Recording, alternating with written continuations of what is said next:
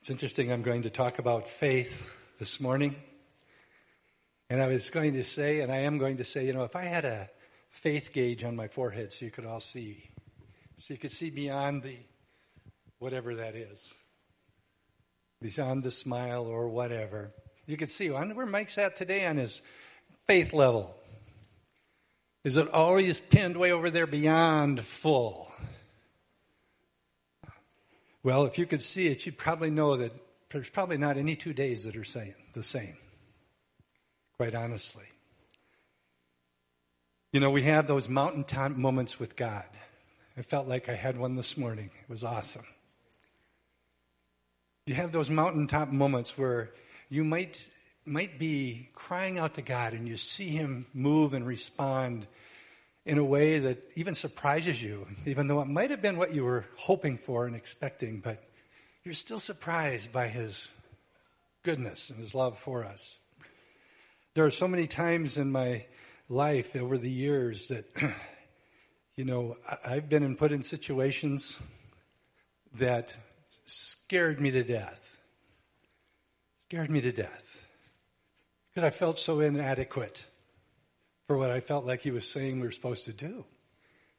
I remember one time I was in Costa Rica, a group of 10 pastors, five Mexican pastors, five English pastors, putting on a conference. And I felt like, why am I even here?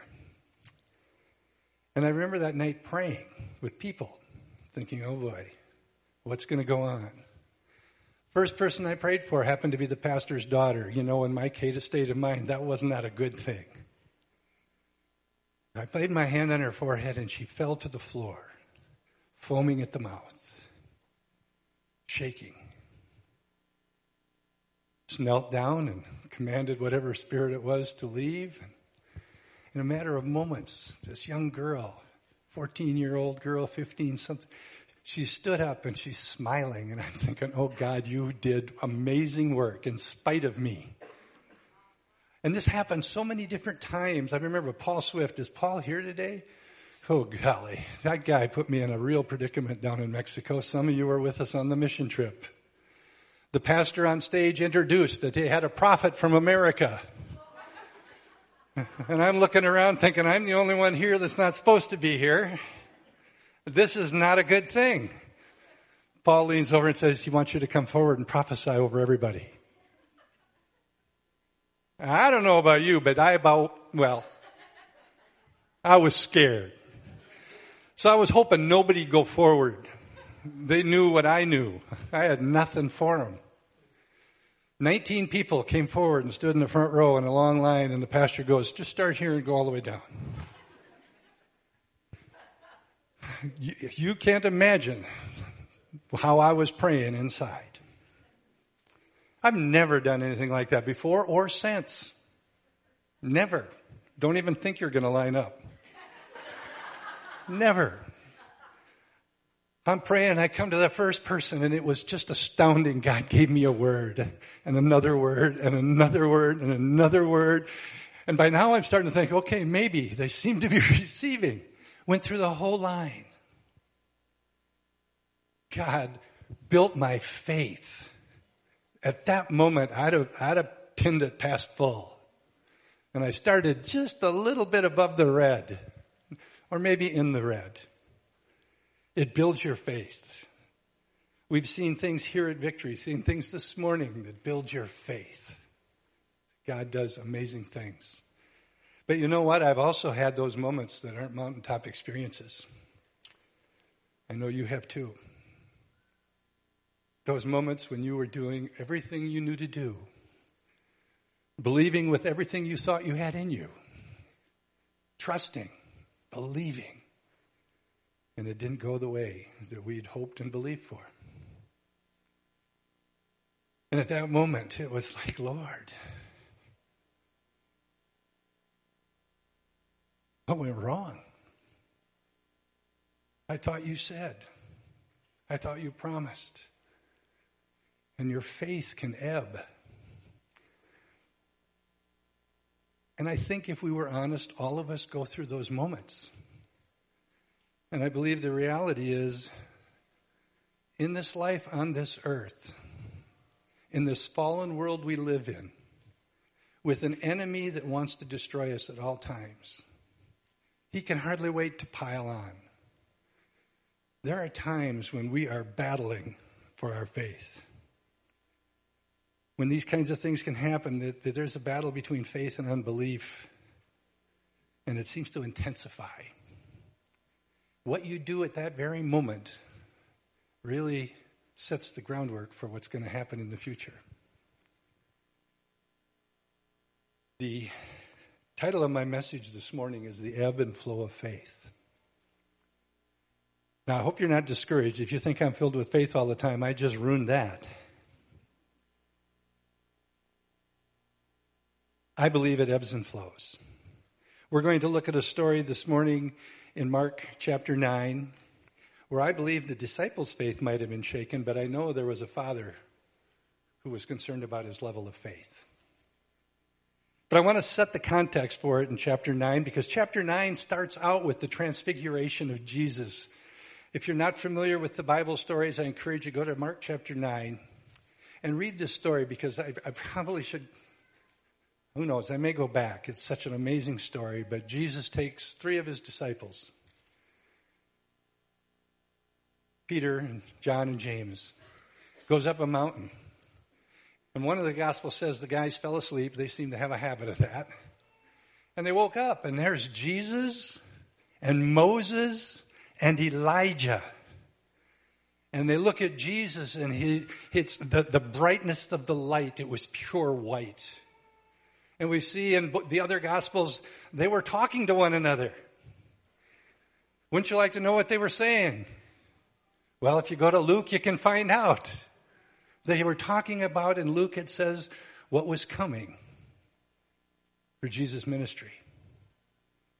This amazing event where God's glory shows through.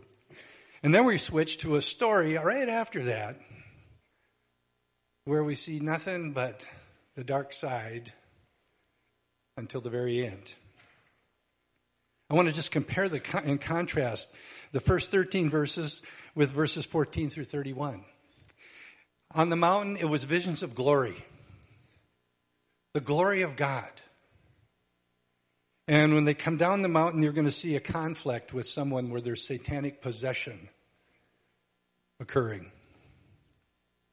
On the mountain, it was Jesus and Moses and Elijah. Wow, wouldn't you like to eavesdropped on that conversation?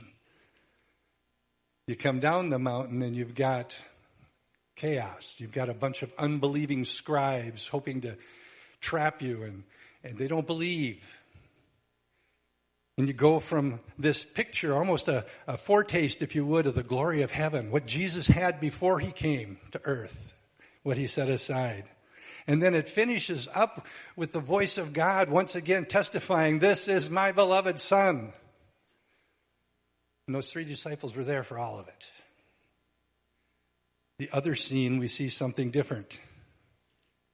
It's a scene of pain, it's a scene of weakness, we see a group of disciples that are restrained by the power of Satan in a young boy. They're unable to bring relief.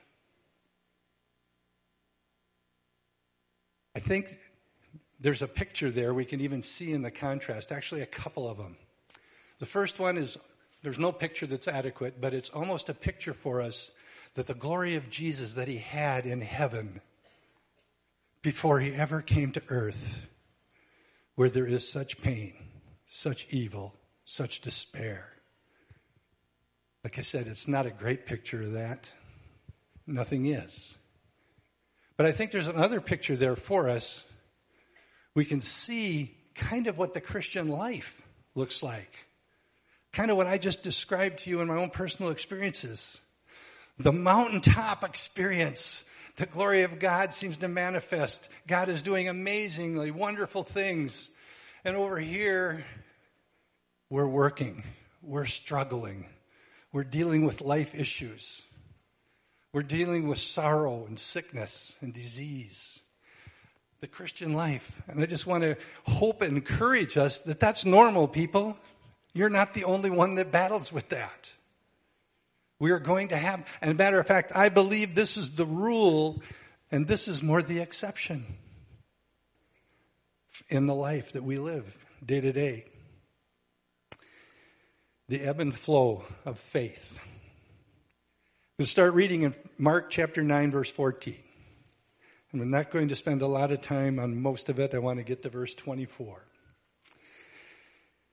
Mark chapter 9 verse 14. When they came to the other disciples, this is the next morning. They're coming back down off the mountain. Peter, James, and John, and Jesus. And there's the other disciples. And they saw a large crowd gathered around them, and the teachers of the law arguing with them. This would be the scribes. And as soon as all the people saw Jesus, they were overwhelmed, and with wonder they ran to greet him and meet him.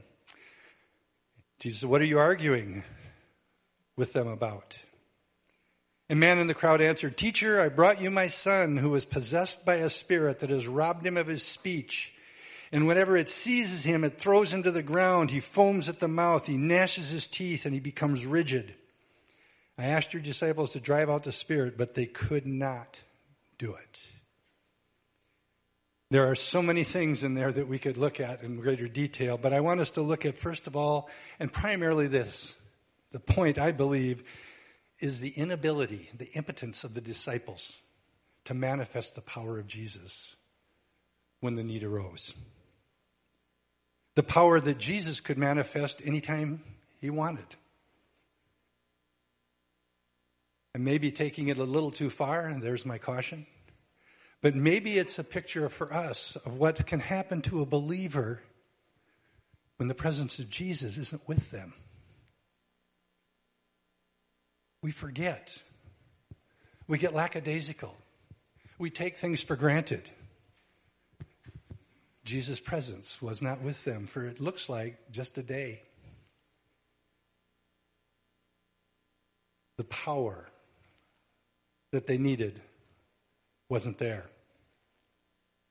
I believe for a believer, that's the reason, and I don't want to spend much time in this. I believe that's one of the reasons the day of Pentecost is so important the day of Pentecost when Jesus said, Hey guys, I am leaving, and this time I'm not going to come back for a while. I'm going to leave you, but I'm not going to leave you alone. My presence will be with you. I'm going to the Father and He's going to send the Holy Spirit to live in you, my Spirit, the Spirit of God. And when He does this, you are going to be endued with power from on high. The power that will enable you to carry out the ministry that I'm calling my church to. Mark chapter 9, verse 19. Jesus says, remember the last part of the, verse 18, I asked your disciples to deliver my son and they couldn't do it. And Jesus says, O unbelieving generation, Jesus replied, How long shall I stay with you? How long shall I put up with you? Bring the boy to me. Now there's some discussion and controversy over who he's talking to. Who is he calling that unbelieving generation? Some people say from Mark chapter 9 that he maybe was addressing the scribes, or maybe he was addressing the crowd of the people, or just maybe he was addressing those disciples. I personally think he was talking primarily to his disciples. One of the reasons I think that is Matthew and Luke don't even mention the scribes being there, but they quote Jesus calling them unbelieving generation. I'm not talking about not believing who Jesus is. I'm talking about believing what Jesus has said and promised and taught them. You know, they should have been confident. If you want to know why, just write down this Mark 6 7. That's where Jesus sent out the disciples, the 12. And he told them to go in his authority and his power and go and cast out demons. And I think it's about 13 or 14 somewhere and it says, and they cast out all kinds of devils. So this wasn't new for them. They had been commissioned by Jesus to do this, given the authority to go and do this, and they had done it and had succeeded, and now they couldn't do a thing with this one. Why not? Well, it's clear from the way Jesus starts that verse. He says, unbelieving The problem here wasn't a power problem. It was a faith problem. It was not a power problem. In verse 20, it goes on and says, So they brought him. Bring the boy to me, he says. And they brought him. And when the spirit, meaning the evil spirit, the demon, saw Jesus, it immediately threw the boy into a convulsion. He fell to the ground. He rolled around, foaming at the mouth. And Jesus asked the boy's father, How long has he been like this? From childhood, he answered. It has often thrown him into the fire or water to kill him, but if you can do anything, take pity on us and help us. Some translations say, have compassion instead of take pity. Again, every one of these verses we could go in so many directions, but the one that stood out to me this time was how long has it been in your son? What was his answer? From childhood. Childhood. That was like a warning for me as a parent or a grandparent. I hope it is for all of us. It's never too early to start praying over our children. It's never too early to start teaching our children. It's never too early to help them understand the power in the name of Jesus. This child has been tormented since childhood. Now, believe it or not, some people actually use this scripture to denounce the power and ability of Jesus. They say this listen to those symptoms. What were they? Fell down, foaming at the mouth, thrashing around. Sounds almost like a grand mal seizure of someone who has epilepsy, doesn't it? So Jesus didn't really do anything. The seizure just ended.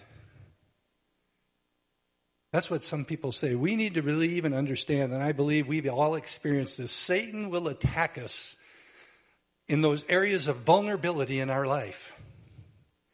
If you start sliding in despair, oh my goodness, guess what? That slippery slope can accelerate so fast because the enemy comes and just piles on.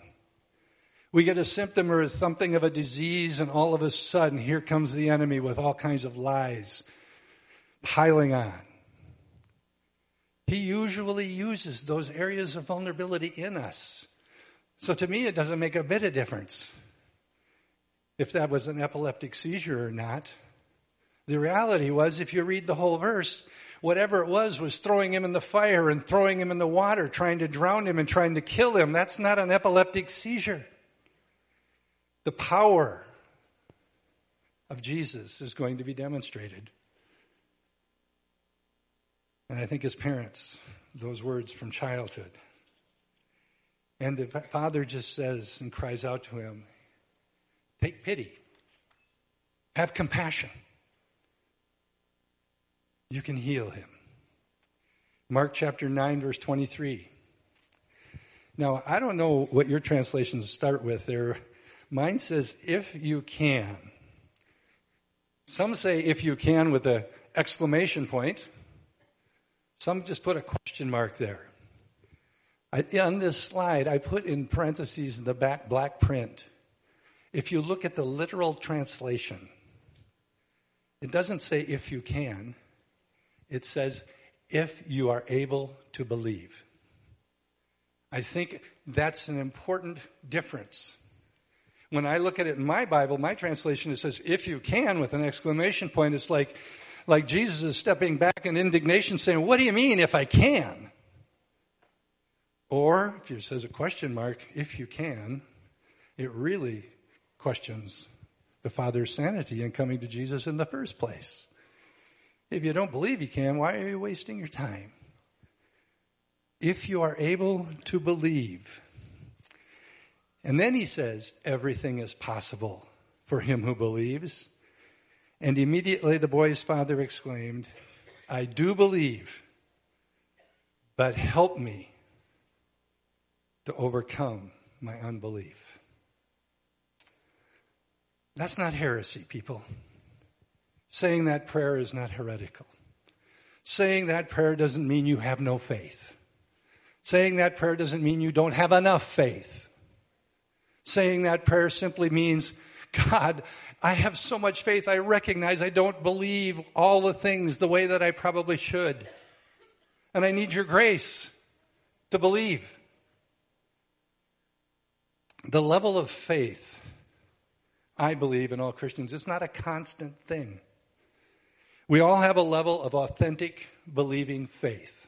Okay, I'm not talking about that. If you're a Christian, that level of authentic, real believing faith for your salvation is there. It's firm. I believe no one can pluck you out of his hand. I believe you are saved.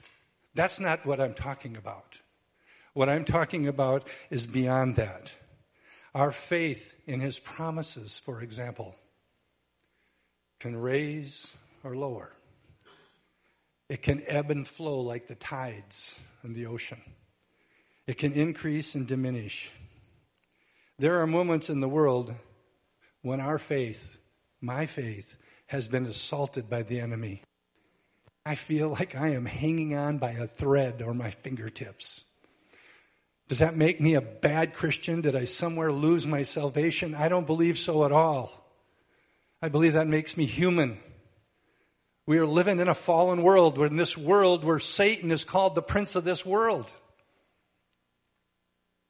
It's all going to change someday, but for now, that's where it is. And I live in this world, and you live in this world. Our faith, my faith, isn't always perfect. Sometimes it's weak. And I pray that prayer Lord, help me in my unbelief. I pray that prayer not in fear, although I got to admit fear creeps in once in a while. But I pray that prayer knowing I'm a child of God and I belong to Him and He is Jesus Christ, my Lord and Savior. But I'm looking at the situation and I'm wrestling with believing His promises at that moment. Hope I'm not the only one. Or I wish I was. So, what do we do about it? What do we do about it? I hope I can say this clearly. You just can't decide to have faith.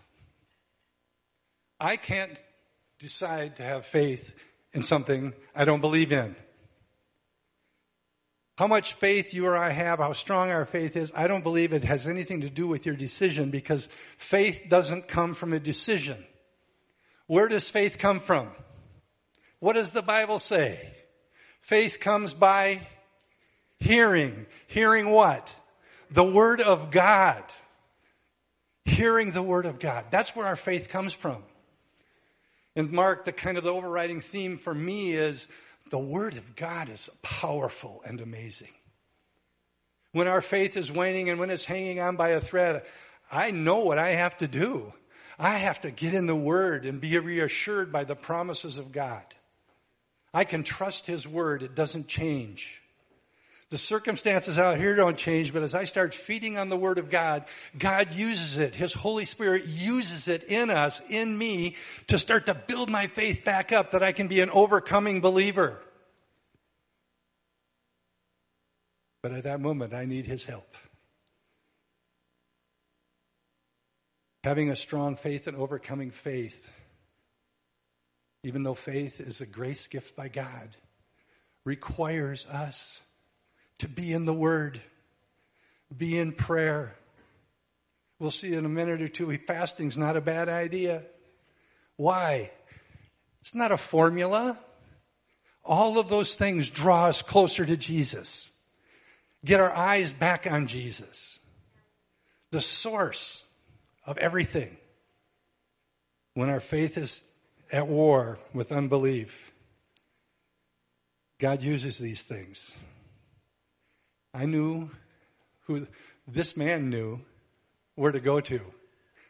He went to Jesus. And he says, I believe, but help me in my unbelief. He went to Jesus. And I'm going to look at what happens next from just a little bit of a different perspective. So, you know, check it out and challenge me if you'd like. But in Mark chapter 9 verse 25, it says, when Jesus saw that the crowd was running towards him. Now remember, what did the verse right before it end with? Help me in my unbelief. The crowd comes running towards Jesus. He re- and it says, he rebuked the evil spirit. You deaf and mute spirit, he said, I command you, come out of him and never enter him again. The spirit shrieked, convulsed him violently, and came out. The boy looked so much like a corpse that the, many of the people said, He's dead. But Jesus took him by the hand, lifted him up to his feet, and he stood up. Help me in my unbelief. Now, here's where my imagination's kicking in. I'm going to pretend I'm Jesus right now, okay? Scary, isn't it? I look at them and say, How's your faith now? Did that work? Did your faith grow? He went to Jesus and said, Help me in my unbelief. And Jesus just speaks the word, and instantly the power is released. And that demon tries with one last gasp because he knows his day's over. He tries one last time to hurt this child as much as he could, and he's gone, never to come back again.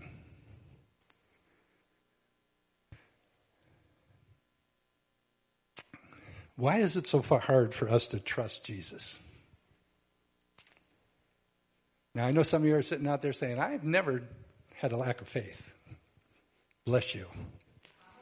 Father, forgive them, for they know not what they think. But when you think about why is it so hard? How many of you can believe Him for your salvation that I'm going to spend eternity in heaven because I accepted Jesus as my Lord and Savior? You don't have to raise your hands. I hope it's all of you. That's, there's nothing bigger, right? Lord, can you heal this bone in my hand that's really causing a lot of pain? Ah, I'm not sure He can do that. I don't know if He wants to do that. I don't know if that was under the atonement or not. I'm going to go to the doctor, and I'm not saying anything bad about doctors. Why do we find it? Tr- I think, I think, I really think this that all of us have been so let down and disappointed by other human beings that we may have trusted, that we had confidence in and we had faith in, and they let us down. And we seem to project that sense of insecurity or unbelief onto Jesus. We need to believe the Word of God, that there, He is faithful to every word. If He has a promise in that Bible, it is going to come to pass. You can trust Him. You can't necessarily trust anybody else in this room because most of the time they're going to let us down one way or another. It's going to happen. Jesus will not do that. You and I may think He did because He doesn't answer the way we want. Anybody besides me thought that at times? But he knows better. He sees the picture in terms of eternity. We see it in terms of the moment. He lasts out uh, the last verse. I want to look at is 28 and 29. So this has all taken place. What a scene.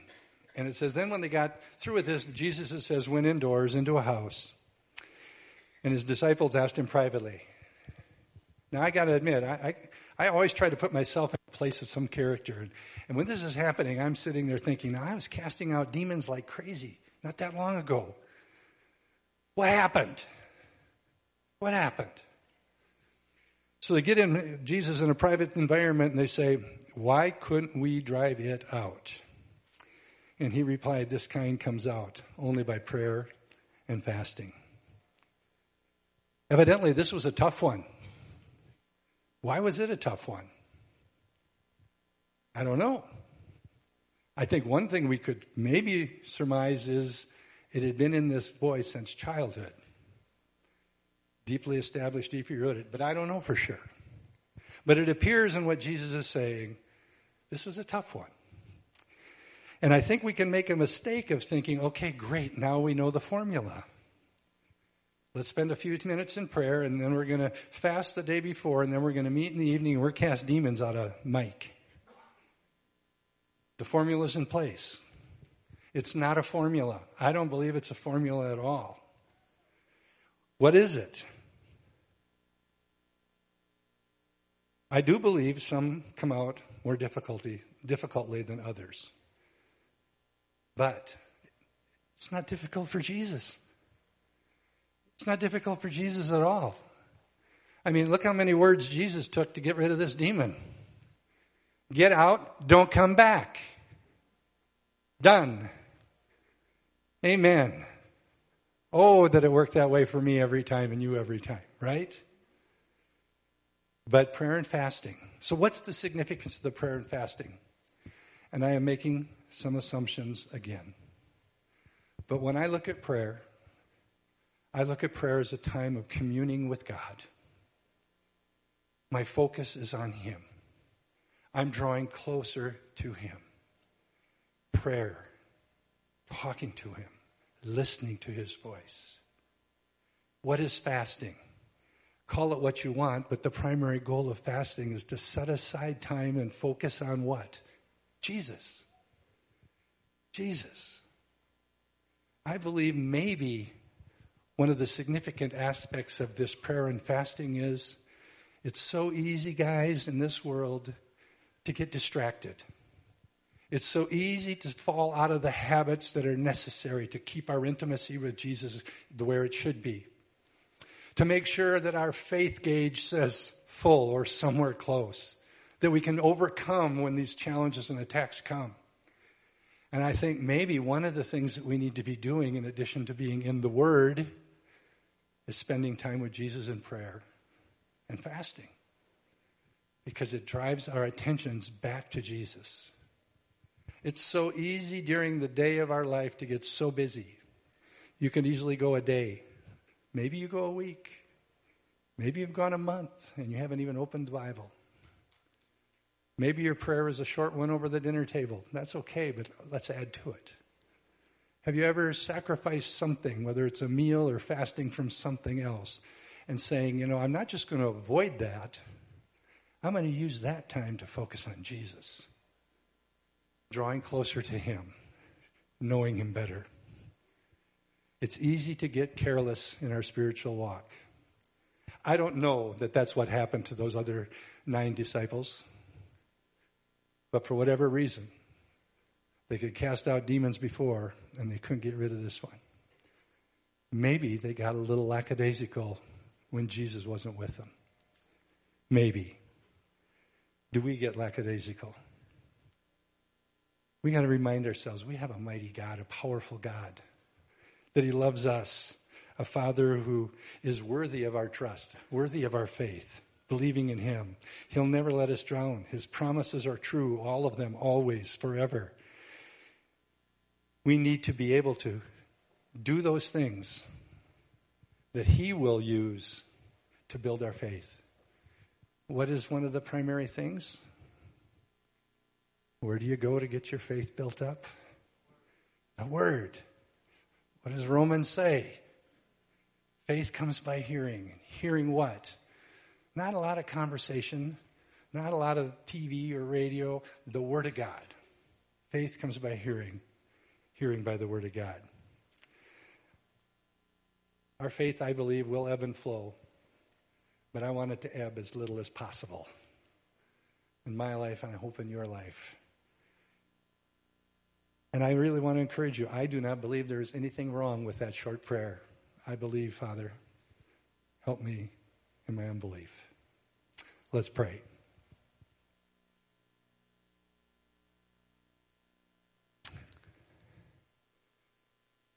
God, it's sometimes hard to come up with words to describe you, to describe the kind of love that you have for us, the mercy that you extend towards us, the grace that you pour out on us every day. Father, all we can do sometimes is just say thank you. Thank you for loving us. Thank you for being patient with us. Thank you for rescuing us.